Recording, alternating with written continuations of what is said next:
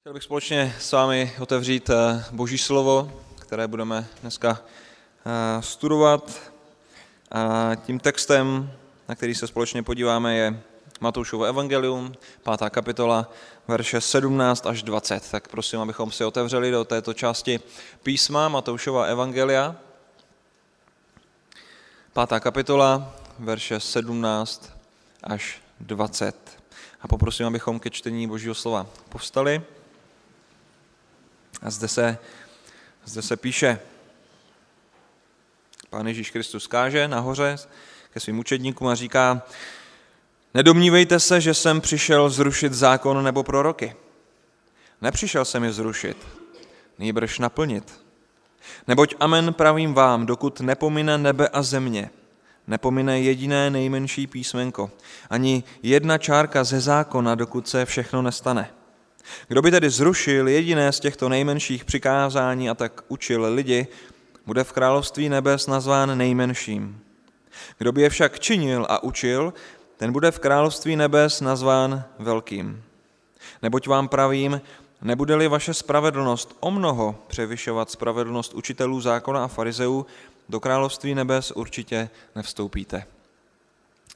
Pane Ježíši Kriste, děkujeme ti za to, že jsi nás dnes schromáždil na tomto místě jako tvoji církev. Děkujeme ti za to, že můžeme zkoumat a studovat tvoje slovo, že v naší zemi máme svobodu a prosíme tě, aby si byl mezi námi toho dnešního rána, aby si k nám promluval, aby si proměňoval naše srdce, aby si nás přibližoval blíže k tobě.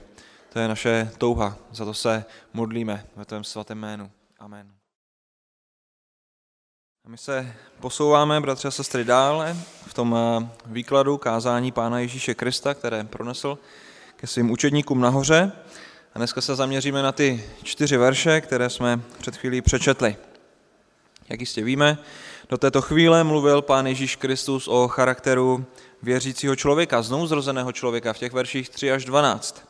A také o jeho vlivu v tomto světě. To byly ty verše 13 až 16 ve kterém se tento křesťanský charakter projevuje, kde přináší ovoce a to má pro jednotlivce, ale i pro společnost blahý vliv ve smyslu zdravé udržitelnosti.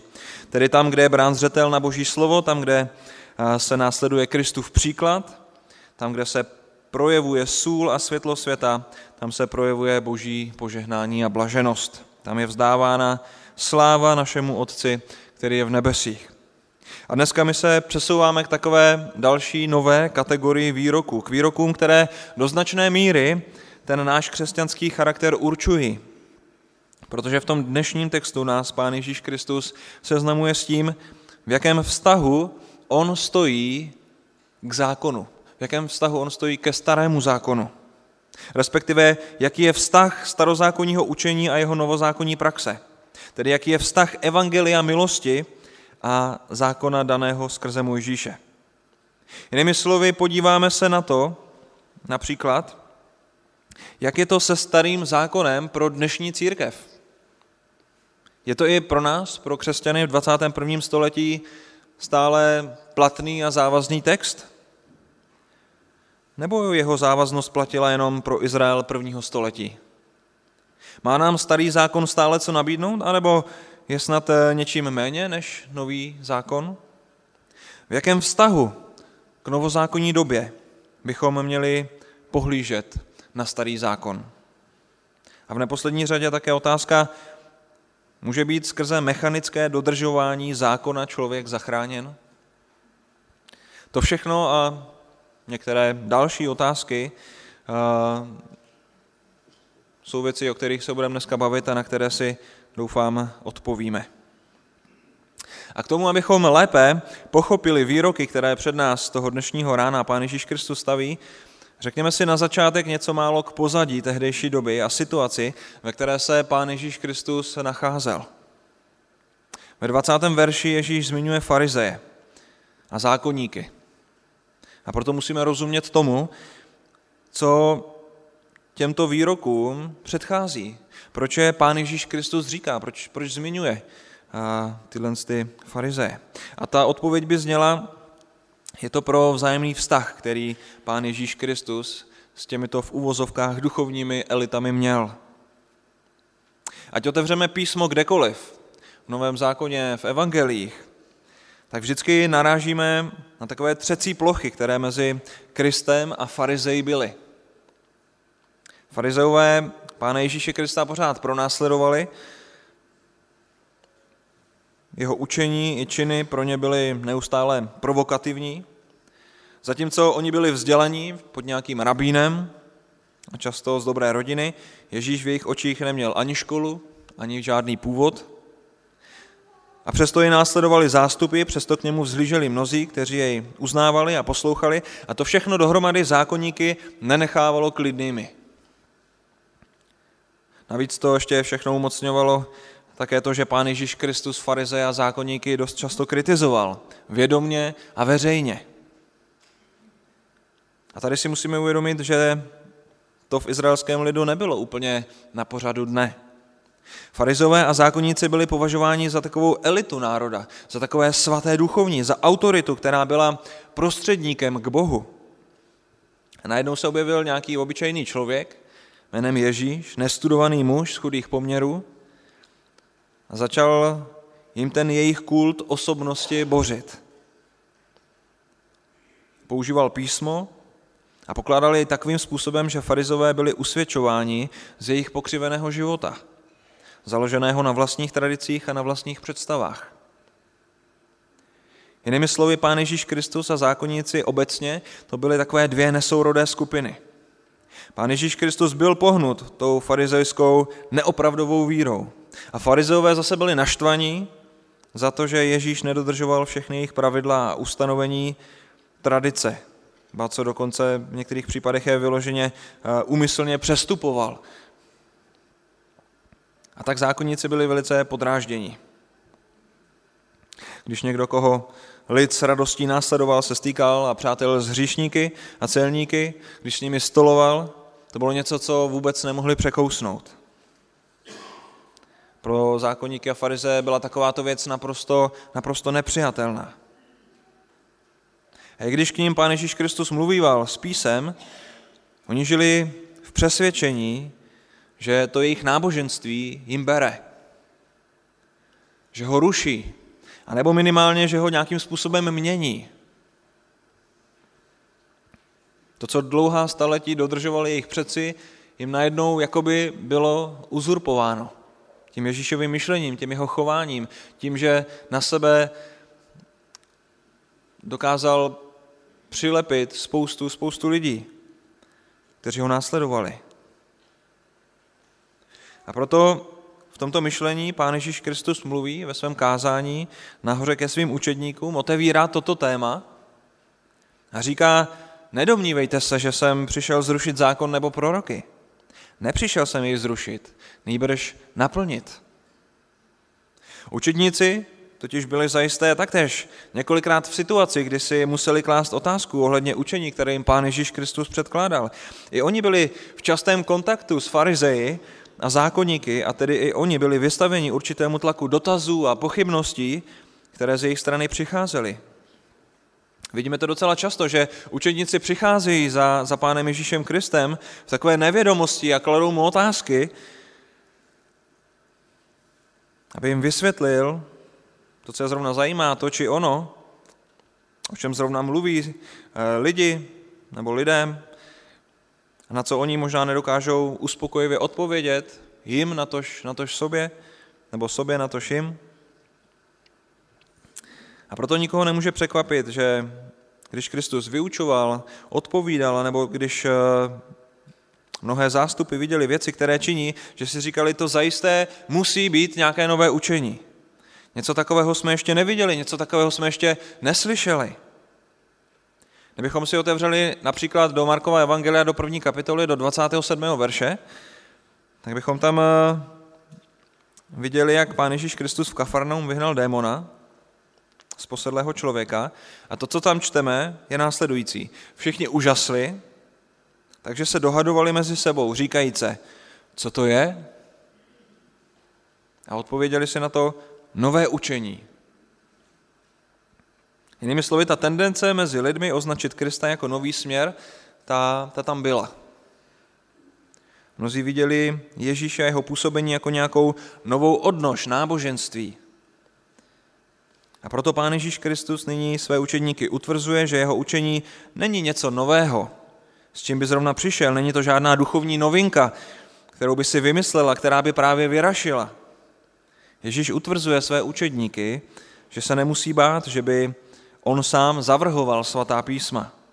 Nemusí se obávat, že by texty písem nějak snižoval nebo je prohlásil za neplatné. Ne, Pán Ježíš Kristus říká, že ani zákon, ani proroky nepřišel zrušit. Tedy, jak už jistě víme, to, co on myslí tím označením zákon a proroci, je dnešní celý starý zákon, tak jak ho máme v naší, v naší podobě. kompletní, kompletní písma starého, starého zákona. A to je ta část, kterou používal izraelský lid jako, jako písmo. My někdy v písmu vidíme rozdělení starého zákona na takové tři části, na zákon, proroky a spisy. Někdy tu stejnou knihu nebo tu stejnou část, ty stejné svitky vidíme označené právě jenom jako zákon a proroky a dokonce v některých případech v Novém zákoně vidíme označení celého toho starého zákona jenom jako zákon, celý ten Tanach. A tak tedy Pán Ježíš Kristus tady říká, že on nepřišel zrušit zákon a proroky a myslí tím celý, celý starý zákon. On nepřišel zrušit všechny ty nařízení, proroctví a zaslíbení, které vidíme od Mojžíše až do Malachiáše, respektive do druhé paralipomena, která je poslední knihou v tom izraelském, tom židovském uspořádání biblických, biblických knih. Ne, to nebyl jeho úkol. Jeho cílem nebylo se ani nějak povyšovat nad tento starý zákon, i když by to tak někomu možná mohlo vypadat, připadat. Nic z toho. Pán Ježíš Kristus přišel starý zákon naplnit. Objevuje se tam řecké slovo plerun, což doslova znamená plniti. A tedy ne něco dokončit nebo něco završit, to je snad otázka budoucnosti, ale spíše vyplnit ve smyslu vykonat všechno, co v zákoně a prorocích bylo řečené. Tedy Pán Ježíš Kristus eh, dává jasně na srozuměnou, že plynule navazuje na to starozákonní učení. A nejenom, že on na něj navazuje, ale on je jeho součástí ve smyslu uskutečnění toho, co bylo před dávnými časy prorokováno, aby se naplnilo. A tak Pán Ježíš Kristus pokračuje v tomto svém výroku a uvádí další větu, kterou spojuje slovem neboť. Neboť, amen pravím vám, dokud nepomine nebe a země, nepomine jediné nejmenší písmenko, ani jediná čárka ze zákona, dokud se všechno nestane. Tedy ta otázka může být nastavená takto. Proč nepřišel Ježíš zákon zrušit, ale naplnit? Proč? A ta odpověď by zněla, protože neboť konec zákona přijde až s koncem tohoto světa. Přijde až s koncem naplnění všech písem. Tedy až se vyplní všechny podmínky a symboly starého zákona, teprve potom bude zákon dovršen a nebude již zapotřebí. Ale k tomu, aby se tak stalo, musel přijít Ježíš Kristus, musel přijít Mesiáš, neboť on je součástí tohoto naplnění. On je tou hlavní součástí naplnění zákona a proroku. Pán Ježíš Kristus nepřišel zrušit zákon a proroky, ale přišel je naplnit. A protože starý zákon je o něm, je o Kristu, směřuje k němu, ukazuje na něj, předpovídá jeho život a dílo vykoupení, musel Kristus přijít, aby do posledního písmenka a do poslední čárky naplnil všechno to, co o něm bylo řečeno. A proto nic neruší, proto plynule navazuje. A to, co se děje, bratři a sestry, když se díváme na tento verš pozorně, je tedy, že vidíme tento výrok našeho spasitele, jak dává textům starého zákona jakousi trvalou, stálou autoritu. On říká, dokud nepomine svět, je boží slovo, tedy, tedy zákon a proroci, pro nás starý zákon, stále aktuální. A tato aktuálnost je neměná. Je absolutní, je bezchybná. Protože z božího zákona nepomine ani jedno jediné písmenko, nepomine ani jedna jediná čárka, dokud se všechno nestane. Nebe a země pomine dříve, než bude každá jedna malá podrobnost a zaslíbení ve starém zákoně naplněna. Víte, bratři a sestry, v dnešní době si člověk cení mnohem více toho, co je nové, že? Všichni by chtěli nová auta, všichni by chtěli nové domy, všichni by chtěli nové oblečení. V našem myšlení je většinou to nové lepší než to staré. Nové je totiž aktuální. To staré, to je neaktuální, to je zastaralé. A když se například v soudnictví řekne, řekne, že vyšel nový justiční zákon, tak ten starý je automaticky ze hry. Nový je mu nadřazený. Všichni se odvolávají na tento nový zákon, protože starý pozbyl platnost. Nový zákon je vylepšený, je, je aktuální. Ale s písmem tomu tak není. Starý zákon není zastaralý a nový zákon mu není nijak nadřazený. Nový zákon jde totiž se starým zákonem ruku v ruce. Nový zákon je totiž naplněním toho starého zákona. Už jsem se setkal v církvi, ve viditelné církvi, a s lidmi, když jsem argumentoval písmem a ta druhá strana mi řekla, no jo, no, ale to je starý zákon. Dneska máme nový zákon. Nežijeme ve staré smlouvě, žijeme v nové smlouvě. Takže na starý zákon nemusí být brán zřetel. Pro nás je směrodatné jenom to, co říká Pán Ježíš a, a to, co vidíme na jeho, na jeho životě. Ale bratři a sestry, podle toho dnešního textu, Pán Ježíš Kristus starý zákon neruší a ani jej nenahrazuje něčím, něčím novým. Ne, Pán Ježíš Kristus starý zákon svým životem vysvětluje a naplňuje. Což v určitém slova smyslu ano, může znamenat a znamená, že v Kristu se mnohé změnilo. Například starozákonní úkony ve smyslu obětních a obřadních požadavků Mužišova zákona již nemusíme jako novozákonní následovníci Ježíše Krista dodržovat, protože v Kristu došlo obětování svého naplnění. Ježíš Kristus přinesl dokonalou oběť jednou provždy a tedy není zapotřebí dalších obětí. I tady musíme říci, že je to příčina naplnění smyslu obětí, ne zrušení, ale naplnění. Protože, jak už jsme si řekli, Ježíš Kristus nepřišel zákon zrušit, ale přišel ho naplnit.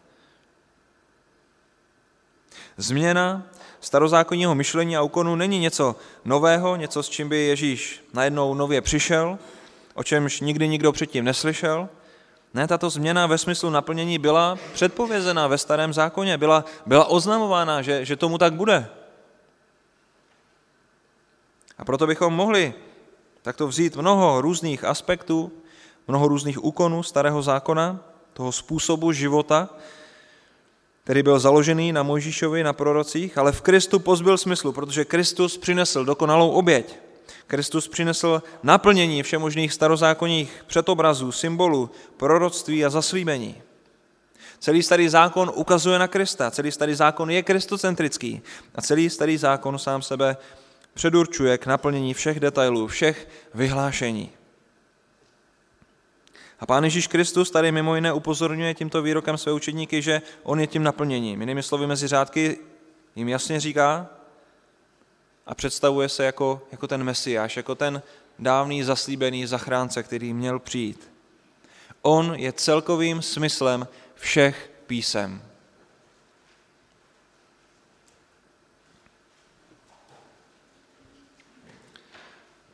A protože zde tedy Ježíš dává jasný důraz na starozákonní písma, na jejich stálou autoritu, na, na každé písmenko, na každou čárku, musíme se takto i my, křesťané v 21. století, na starý zákon takto dívat, jako na autoritativní.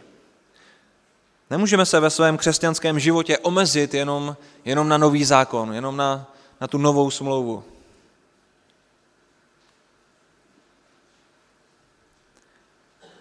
Nemůžeme si říkat, že starý zákon už nepotřebujeme. protože máme nový a vylepšený zákon. Nelze tvrdit, že starý zákon byl jenom pro Izrael předtím, než přišel Kristus a, a my dneska máme, máme nový zákon a ten nám stačí. To bychom totiž, bratři a sestry, popřeli Kristova slova v tomto textu. Nový zákon vychází ze starého zákona. A my je musíme studovat v kontextu dohromady, abychom pochopili celkový obraz v kontextu starého zákona. Abychom opravdu viděli celý ten obraz božího zjevení. Já se někdy ptám lidí, a možná jsem se takto zeptal i vás, na to, kolikrát si přečetl v životě celou Bibli. A ta odpověď mi někdy neudělá úplně radost, protože mi lidi řeknou, já jsem nikdy nepřečetl jako celou Bibli. Nebo možná jednou jsem přečetl celou Bibli.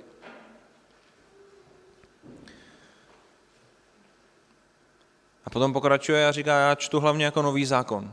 Nebo já čtu nový zákon. Občas čtu třeba taky žalmy.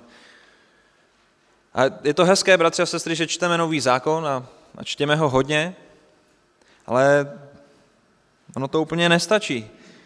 Možná právě proto je dnešní církev tak velice povrchní, protože utvrzení se v novozákonní teologii není zcela a úplně možné, aniž bychom studovali tu starozákonní teologii. Starý zákon totiž vrhá světlo na nový zákon a nový zákon vrhá světlo na starý zákon. Obě části písma, jak už jsem řekl, jdou ruku v ruce, jdou vedle sebe. A každou z nich jsme schopni pochopit, jenom pokud ji vnímáme ve vztahu k té druhé. Jinými slovy, tyto dvě části musí jít vždycky spolu. A to znamená, že starý zákon je pro nás i v dnešní době stále aktuální. Musíme ho číst, musíme ho zkoumat, musíme ho pozorovat, protože má nám pořád co nabídnout.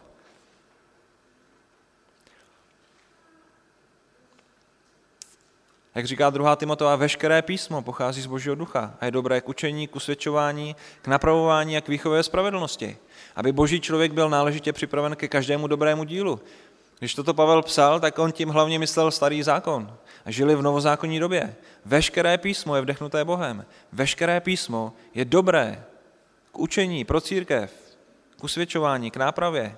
Starý zákon nás k tomu vede, stejně jako nový zákon. Je závazný, je autoritativní. Jeden křesťanský teolog, který se jmenuje John Charles Ryle, tak on se snažil vyjádřit tuto myšlenku, kdy starý zákon jde ruku v ruce po boku nového zákona. On říká, starý zákon je evangelium v poupěti. Nový zákon je evangelium v plném květu. Starý zákon je evangelium ve stéblu, nový zákon je evangelium v plném klasu. Takže ještě jednou, milí přátelé, Ježíš Kristus nepřišel nahradit starý zákon, on jej přišel naplnit. A každá jedna jeho čárka, každé jedno jeho písmenko je stále platné. Pán Ježíš Kristus dává autoritu starému zákonu. Pravda starého zákona stále platí a díky Pánu Ježíši Kristu a zvěsti, zvěsti Evangelia jsou starozákonní tajemství odhalena. A pokud někdo, ne, pokud někdo řekne dneska, že nevěří například zprávě o stvoření, nebo o tom, že Adam byl historickou osobou, pokud někdo nevěří na to, že zahrada Eden byla skutečná, nebo že potopa byla skutečná, že ty starozákonní listy jsou jenom jakousi sbírkou nezávazných textů, obsahujících pouze literární, prorocké nebo historické informace, které mohou, ale také nemusí být pravdivé, znamená to, že takový člověk zavrhuje autoritu starého zákona, kterou dává Pán Ježíš Kristus. Protože proč se toto všechno ve starém zákoně událo? Proč o tom písmo mluví? Proto, aby na něco ukazovalo, aby nás to něco učilo. Proto, aby nás to k něčemu směřovalo. Pokud někdo nevěří anebo nebere vážně prvního Adama, jak může věřit a brát vážně druhého Adama?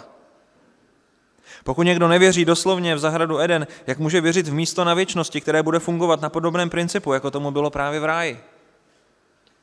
Pokud někdo nebere vážně potopu, kterou Bůh seslal na zem jako trest, nejspíš nebude brát vážně ani příští trest za bezbožnost, kterou Bůh zaslíbil ve starém zákoně. Pán Ježíš Kristus ve starý zákon věřil.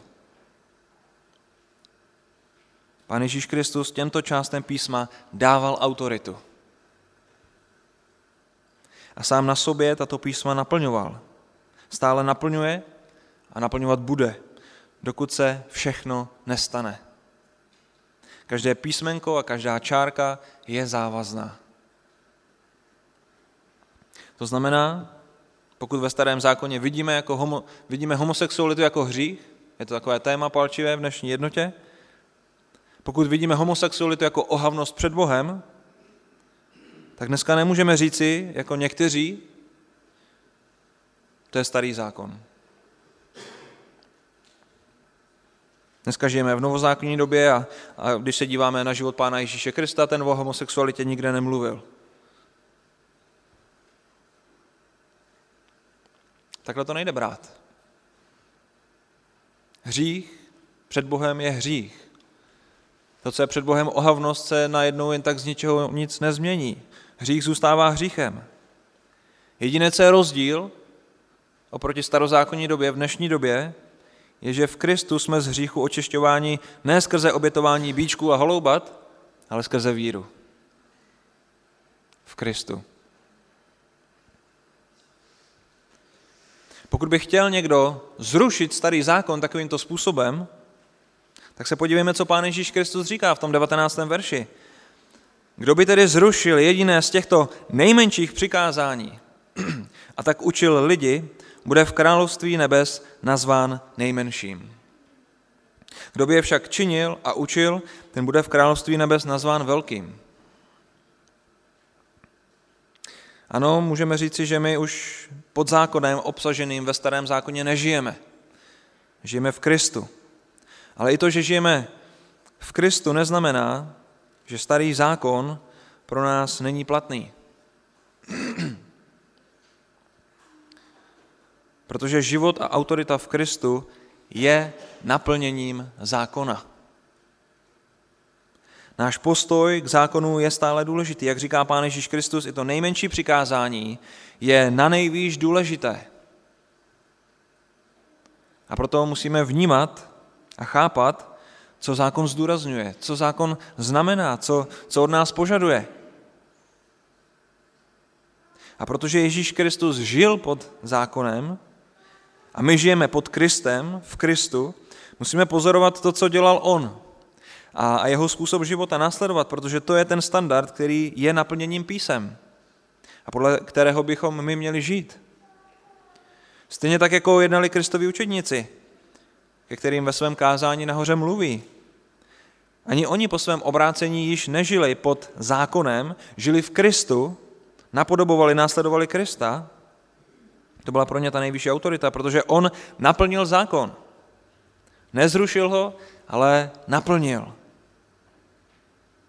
A toto naplnění můžeme nejspíše schrnout do takového jednoho slova, a tím slovem je svatost. Být svatý, tak jako on je svatý.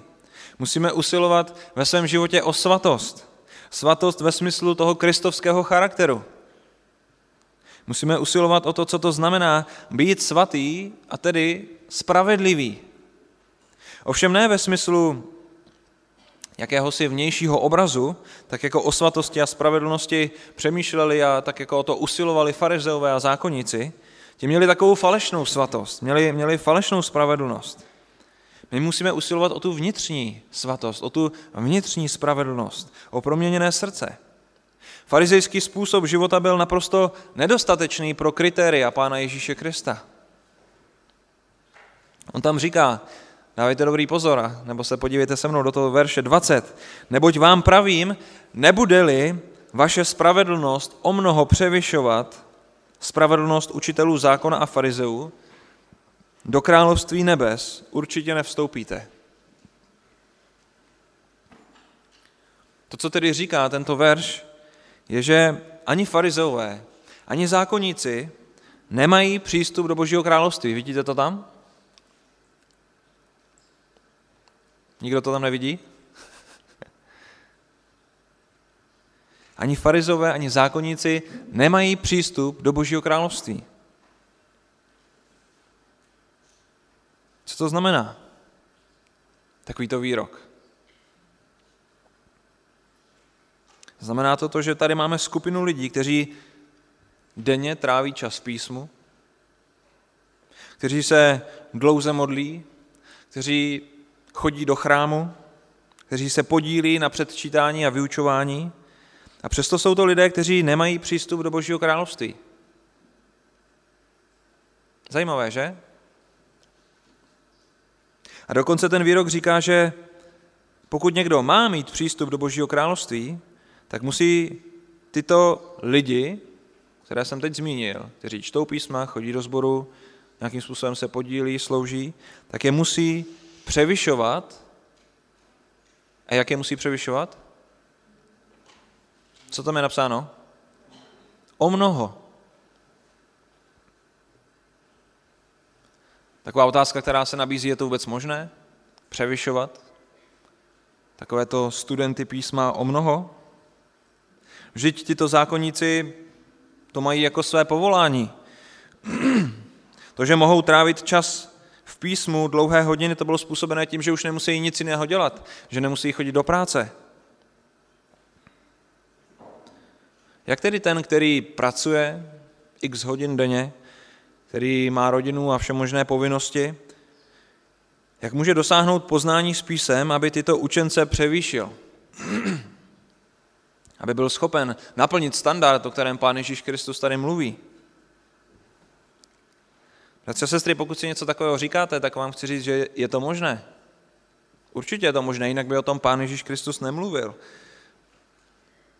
Ovšem, nejde tady o stupeň zbožnosti, ale jde tady o způsob zbožnosti a to je rozdíl.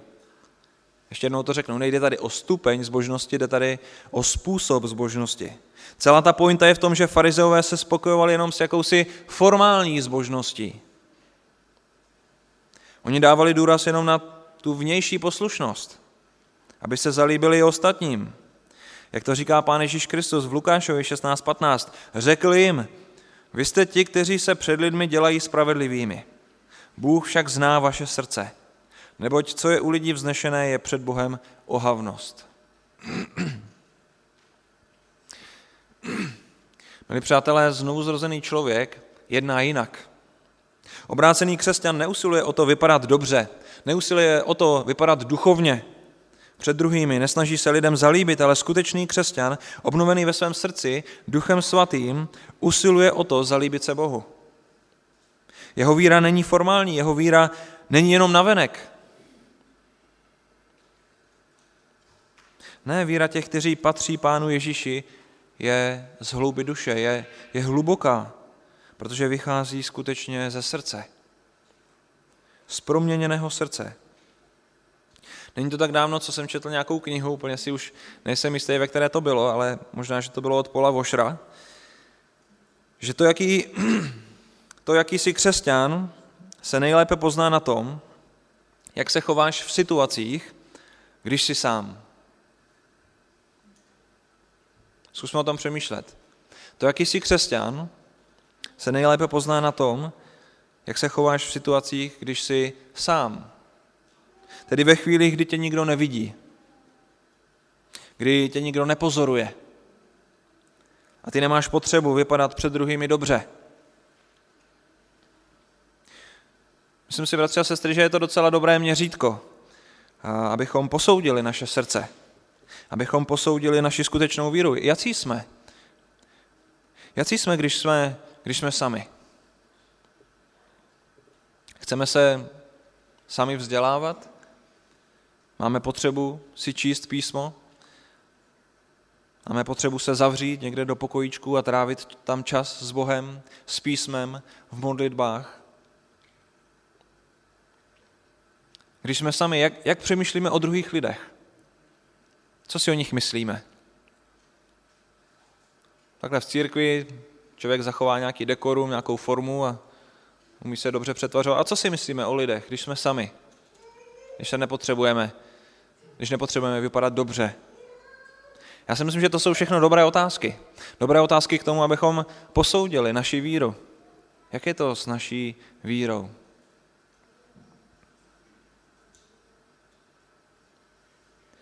A tak eh, tedy to, co chci vyjádřit a to, co je asi nejdůležitější a nejzávažnější, takový bod toho dnešního rána je, abychom eh, se, bratři a sestry, ujistili, zda ve své spravedlnosti skutečně, a teď to musím znovu zdůraznit, o mnoho, o mnoho převyšujeme zákonníky a farize. Protože pokud by tomu tak nebylo, tak eh, podle toho textu nemáme nárok na to vstoupit do Božího království.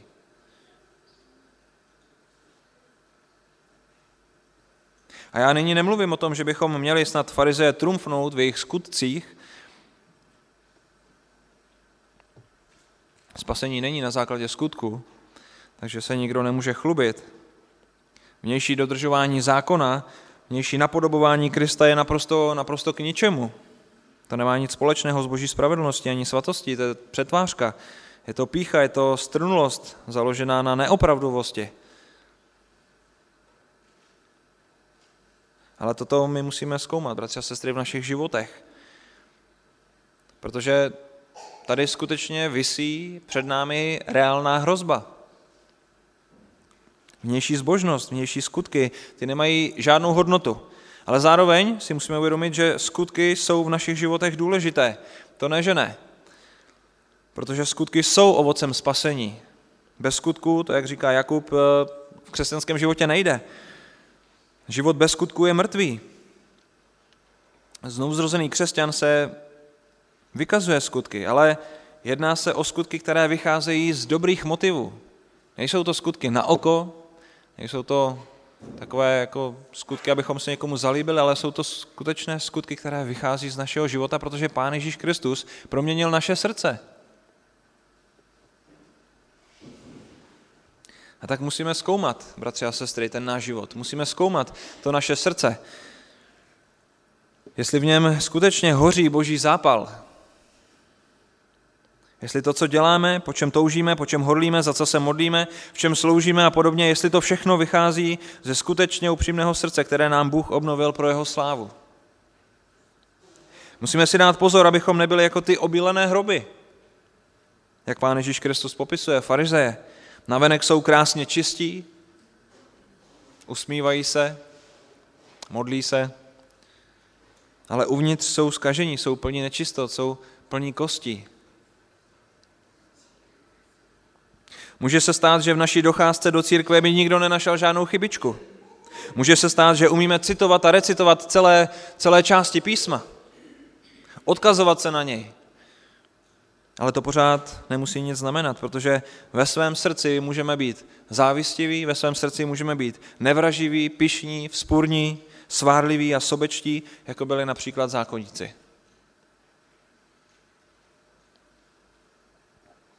Možná, že taková dobrá otázka, kterou si můžeme dneska ráno položit,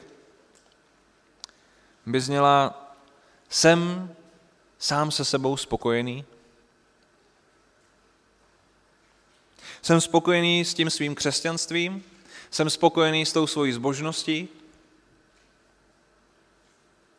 Víte, farizové ti byli spokojení se svým životem, ti byli spokojení se svojí zbožností. A co my? Jsme spokojení?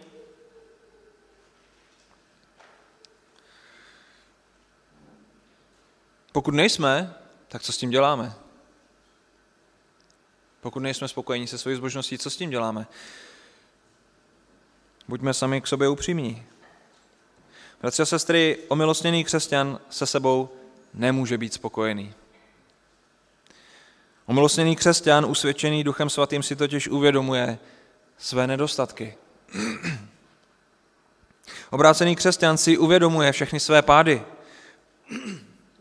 a musí je, musí je vyznávat. Musí činit pokání, musí horlit pro Krista. Nemůže se zaseknout na nějakém bodě a říci, tak já myslím, že ta úroveň, které jsem dosáhl, je dostatečná, moje služba je dobrá, můj život je morálně zdravý, v podstatě už nemusím nic víc, stačí se uspokojit na této úrovni. To není postoj znovuzrozeného člověka. To není postoj, ve kterém působí Duch Svatý, který nás chce více a více přibližovat k našemu Pánu Ježíši Kristu. Ne, skutečný křesťan se ve víře projevuje opravdu v horlivých skutcích, po spravedlnosti. Jako jsme to viděli v tom blahoslavenství, blahoslavení, kteří opravdu touží, jsou hladoví po spravedlnosti.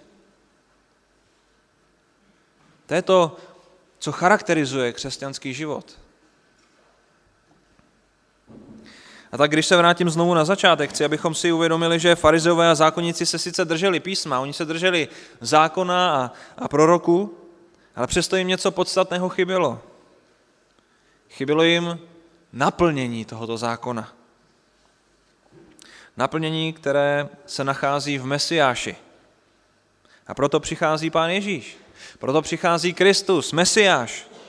A mezi řádky říká, já jsem to naplnění. Mé učení není v rozporu s tím, co říkal Mojžíš. Mé učení není v rozporu s tím, co, říkal, co říkali proroci. Zkoumejte mé učení, zkoumejte můj život a porovnávejte to s písmem, které máte.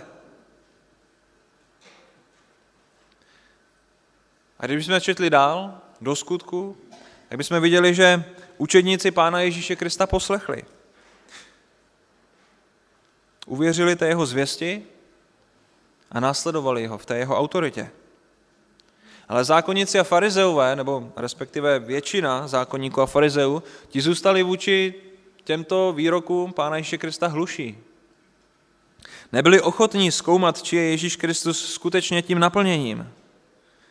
Oni zůstali v pouhé liturgii. Oni se zasekli u pouček a nařízení, které bezmyšlenkovitě vykonávali. A tím se domnívali, že na základě těchto skutků ve kterých ale neměli skutečně srdce, budou zachráněni.